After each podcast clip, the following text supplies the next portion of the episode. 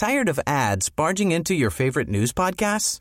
Good news. Ad-free listening is available on Amazon Music for all the music plus top podcasts included with your Prime membership.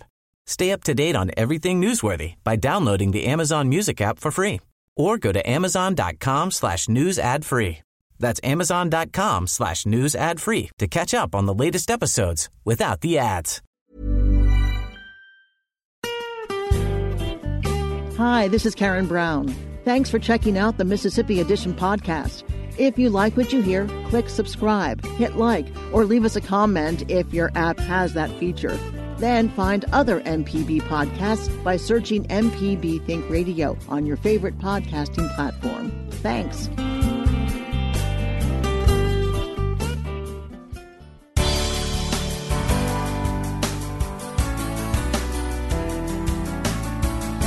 Good morning. It's 8:30 on Wednesday, November 13th. I'm Ashley Norwood, and this is Mississippi Edition on MPB Think Radio. On today's show, Democratic Congressman Bennie Thompson previews impeachment related hearings in the House later today. Then, the federal immigration program known as DACA is before the U.S. Supreme Court. Mississippi advocates and immigrants weigh in. And after a Southern Remedy Health Minute, Democratic challenger Mike Espy says he's ready to go another round against U.S. Senator Cindy Hyde Smith. That's all coming up. This is Mississippi Edition on MPB Think Radio. The Washington version of Must See TV makes its debut with the first public hearing in the impeachment inquiry. Cameras are in place in a House office building just south of the Capitol for the opening session this morning. Witnesses are expected to provide evidence about President Donald Trump's efforts to tie U.S. aid for Ukraine to investigations of his political opponents. MPB's Ezra Wall spoke with Congressman Bennie Thompson. The Mississippi Democrat talks about what he's expecting to hear during today's testimony. Well, I think we'll hear the exact information relative to the telephone conversation that some people are talking about with the president and his requesting that a foreign government investigate uh, an American citizen. Uh, we'll hear from those individuals who either was on the call or had information about the call, and whether or not uh, that kind of suggestion crosses the line. Uh, but I think more important is the fact that these individuals are people who have more than 20, some have more than 30 years of experience uh, in the diplomatic arena working for Democrats and Republicans, and basically saw themselves uh, not as uh, affiliated with either party, but what was doing in the best interest of United States government. The the hearing starts at 9 a.m. Uh, who is it that we're expecting to hear from today? Well, there are three witnesses that we'll propose uh, uh, to hear from this week. Uh, a lot depends on how long they go. Generally, uh, you try to get it all done, but sometimes time gets away from you. Uh, William Taylor is the top diplomat in the Ukraine. George Kent who was the Deputy Assistant Secretary of State for European and Eurasian Affairs, and Marie Yovanovitch, uh, who was, if you remember, was the person who was called late at night and basically said, you need to catch the first uh, plane out of there because uh, it's not safe. And so those are the three uh, major witnesses for this week. Uh, there are rumors about other witnesses uh, in the uh, foreseeable future, from uh, John Bolton to Mulvaney, the chief of staff, and others. But those are the three that we have set uh, for this week. What about uh, the the Republicans have uh, countered, suggesting some witnesses of their own? Would you consider it likely that any of those witnesses would be heard? Well, uh, I think they the the list would be considered, but I can't fathom why Speaker Pelosi would be on a list or why uh, Biden's son would be on a list uh, because they were mentioned uh, as part of a conversation uh, in this so-called uh, uh, request to investigate an American citizen. Just because you mention somebody is no reason to bring them before an impeachment hearing because the two don't correlate. So my, my, last question is about is about timeline, and I know you you uh, talked about how you try to get things done expeditiously, but sometimes it just takes a while.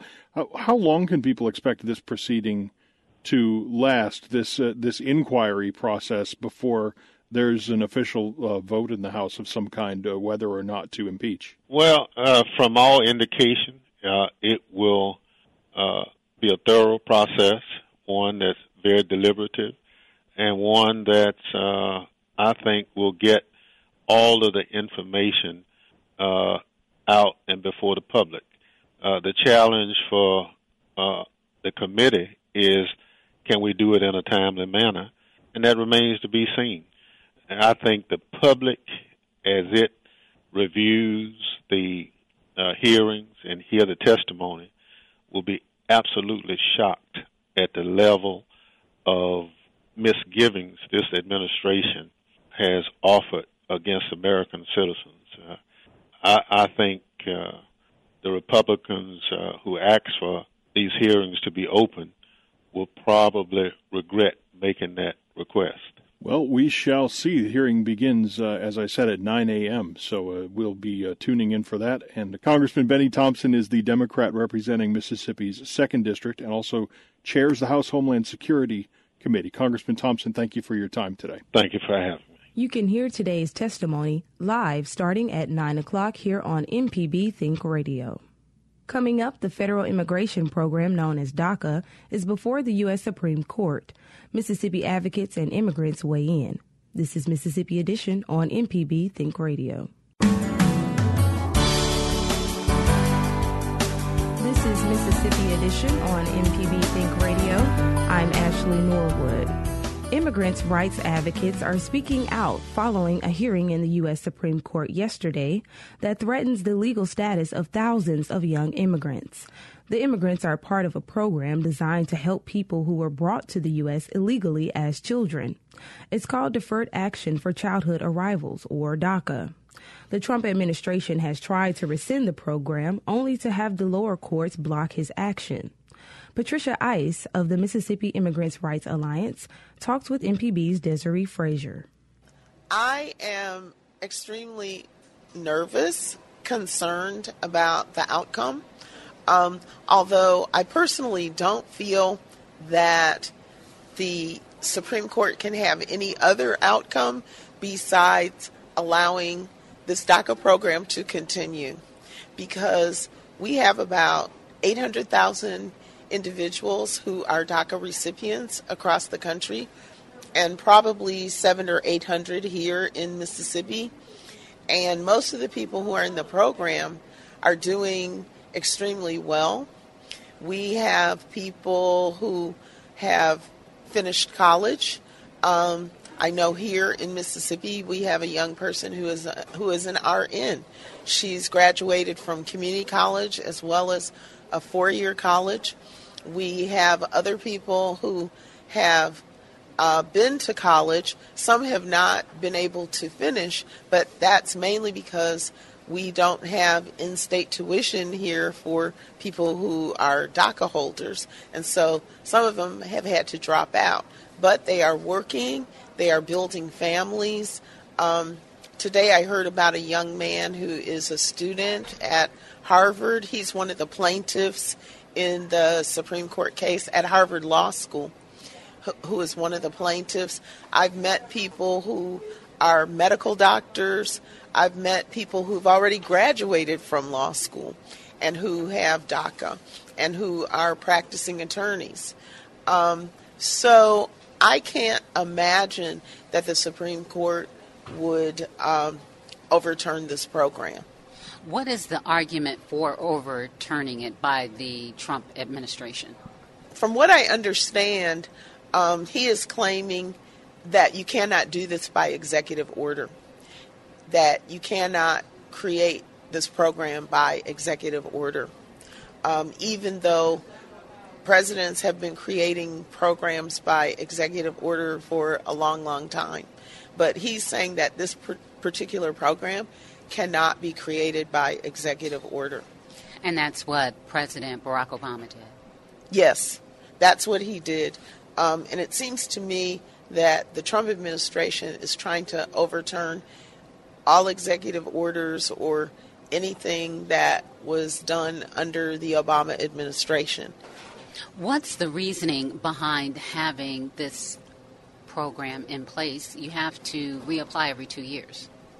Yeah, the reason for it is so that young people will have some kind of status so that they can work here in the United States and live here in the United States without fear of being uh, deported or removed from the United States. Deferred action for childhood arrivals is the um, the name of the program, DACA. So what these young people are getting uh, is really deferred action from being deported.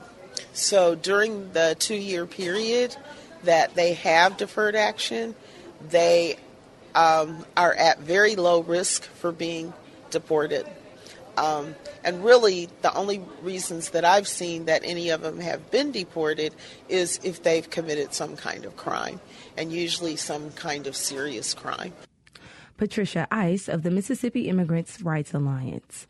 Jesus is a food service worker. We're not using his last name to protect his identity. The aspiring restaurant manager says the DACA program allowed him to seek the education he will need to achieve his goals. When DACA came out, I was a uh, senior in high school. And is so, that when you applied? Yes, ma'am. That's when I applied. That's when I, I applied and I got the DACA, and uh, that's when everything turned. It was a turning point, really, in my life. Why was it a turning point in your life? Uh, because beforehand, you know, that year, uh, I didn't have any idea what I was gonna do. My plan was just, uh, you know, just to work, just like my parents, uh, just work, you know, at any job, any any job that would hire me. But uh, I got a chance to apply for school and do all that and go to school, get the college experience, get my education, and get a degree, and now get a a job, real job. And what degree do you have? A business associate's degree. And so now you're a manager. Yes, I'm now I'm a manager with uh, plans in the future of owning my own restaurant. What kind of work did your folks do? Uh, they work at a Mexican restaurant. They've they've worked there all their life. You know, they work. Growing up, describe what it was like being in Mississippi. When did you understand that you weren't here legally? Uh, probably. Well, I mean, I knew I wasn't here legally, like you know, like in middle school, early middle school, but stuff didn't affect me until like high school, I guess when I couldn't get a driver's license. Uh, you know, I couldn't travel. Uh, couldn't get a, like a job. Uh, that's when it started affecting me really. We, was there ever the fear that you would be deported? Oh yes, yeah. It was. uh It was hard at times, you know, because especially, you know, with the raids or any like, uh my parents could go through a uh, roadblock, and we had heard of cases you know, of people going through roadblocks and getting called immigration on them or anything like that. But yeah, there was always there's always the fear of that for myself and for my parents. You know, did we you, always had that plan.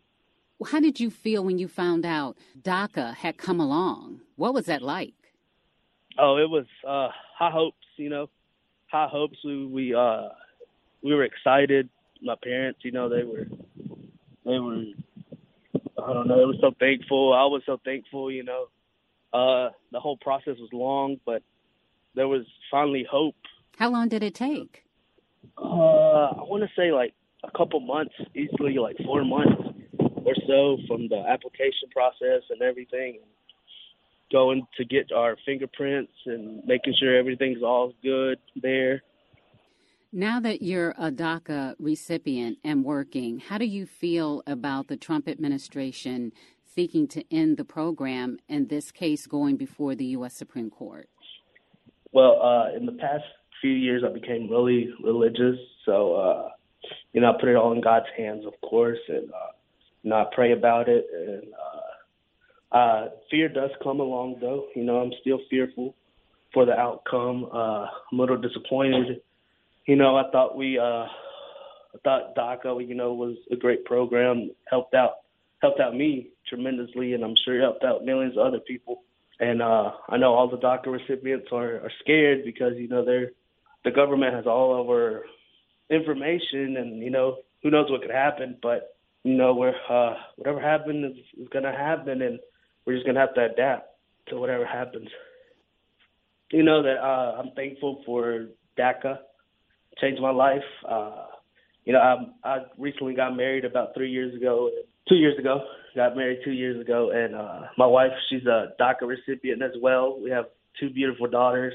We're waiting to see the outcome uh, and see what we do. And now it's our side to live on the flip side of our parents, you know, they didn't have any documents, and now we have DACA, which ensures us from deportation. But you know, if that gets taken away, we got to see what we got to do. Jesus spoke with MPB's Desare Frazier. Coming up, Democratic challenger Mike Espy says he's ready to go another round against U.S. Senator Cindy Hyde Smith. That's after a Southern Remedy Health Minute. This is Mississippi Edition on MPB Think Radio. I'm Dr. Jimmy Stewart, professor of pediatrics and internal medicine at the University of Mississippi Medical Center, and this is a Southern Remedy Health Minute. I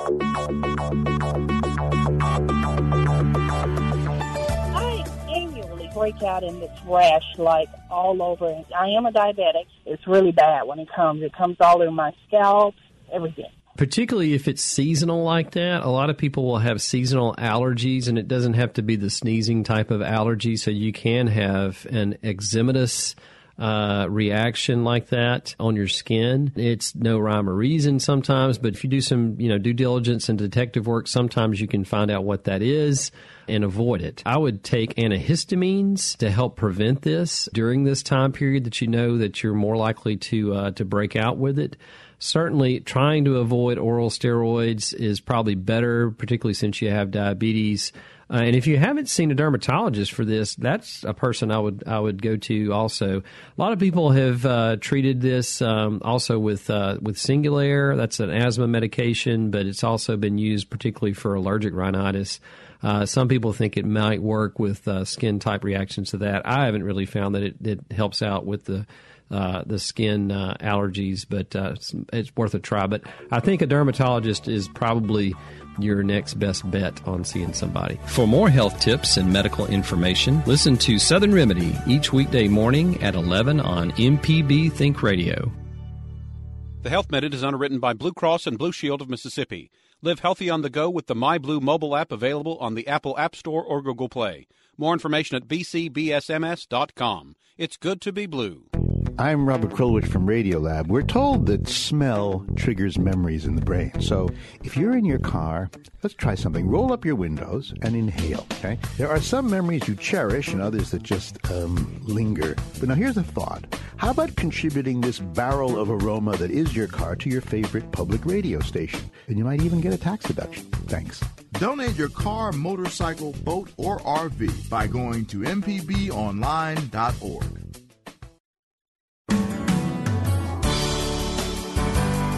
This is Mississippi Edition on MPB Think Radio. I'm Ashley Norwood. Democrat Mike Espy says he wants a rematch against Cindy Hyde Smith for the U.S. Senate seat. Espy lost last year's special election for the two remaining years of retired Senator Thad Cochran's six year term. He says, in spite of Democrats losing the recent gubernatorial election, he sees a path to victory in 2020, as he explains to our Kobee Vance. Well, you know, we just made a recent race in 2018. We got 46.4% of the statewide vote in Mississippi, and that's still not 50, but it's really not bad.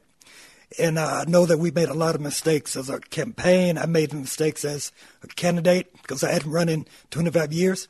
And I know that we can improve upon that effort, and we're going to do that. Uh, we just, uh, you know, we got 46.4%, raised $7.2 million, and that's enough money in Mississippi to win the statewide race, but the money came in so late. So this time I've got to exhort my supporters to donate earlier so we can use that money to fuel uh, a field effort that we have to have in Mississippi to, to, to get the vote out. I also know that uh, I looked at Jim Hood's race, and although we're disappointed that Jim Hood was not victorious, he improved upon what we did because he got 47 percent or a little bit more of the statewide vote. So he got I got 46.4, he got 47. It's a short leap from that to 50 percent. Uh, um, and if you can get down into the weeds, we flipped four counties from Donald Trump 2016. The Mike Espy campaign flipped four seats, and then Jim Hood comes along and keeps those seats that we flipped, except for one county. Then he flips three more. So those who are paying attention, and even though Jim Hood lost uh, his race for governor, uh, there's a, a, a, a, a lot of good news uh, in, in an overall um, sour loss because change is incremental. I know you talked about some of those hurdles that you faced in your first go around. What are some of the ones that you anticipate this coming election? Well, this is a different cycle. This is a presidential cycle instead of instead of a special election. So the turnout's going to be a lot higher.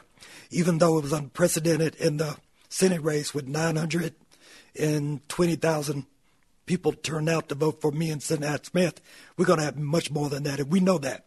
And I'm not afraid of that. I'm actually looking forward to that because we have a lot more votes on both sides. And I think we can build the African American vote from 32.5, which to me was very low. Uh, we're going to get it up, hopefully, to, you know, much, much higher than that. But still, I know we can't win with black votes alone. We've got to build a white vote. We got 18% of the white vote in 2018, and we've got to do better. We can do better, and I know what those votes are. What is going to set this election apart from last time? What what will make Turn this one yours? Turn out like you've never seen before. Turn out that is eye popping. Uh, on the black side, on the African American side, you know, I know we can do much, much better. Doug Jones got 39% of the black vote in Alabama. Barack Obama got uh, 37% when he ran both times for president. And in Mississippi, only 32.5% of black voters that re- that represented the percent of the total electorate, and and I know we're going to do better than that because we've got more time, and just the presidential race is going to energize those voters, and then I've got to come and find the infrequent voters, inform them, register them, energize them, and get them to vote for Mike Espy. Uh, and still, that's not enough. We got to find persuadable white voters, and and uh, persuade them to vote for me. So we've got a, a big job ahead but it's not an impossible job. It's a job that can be done. Thanks for listening to the Mississippi Edition podcast from MPB News and MPB Think Radio. Don't forget to subscribe if you haven't already, and if your app lets you, leave a comment or review. We really do appreciate it. Remember, you can always get in touch with MPB News on Facebook and Twitter, and fresh episodes of the podcast are posted every weekday morning. I'm Karen Brown. Thanks for listening. This is Mississippi Edition from MPB Think Radio.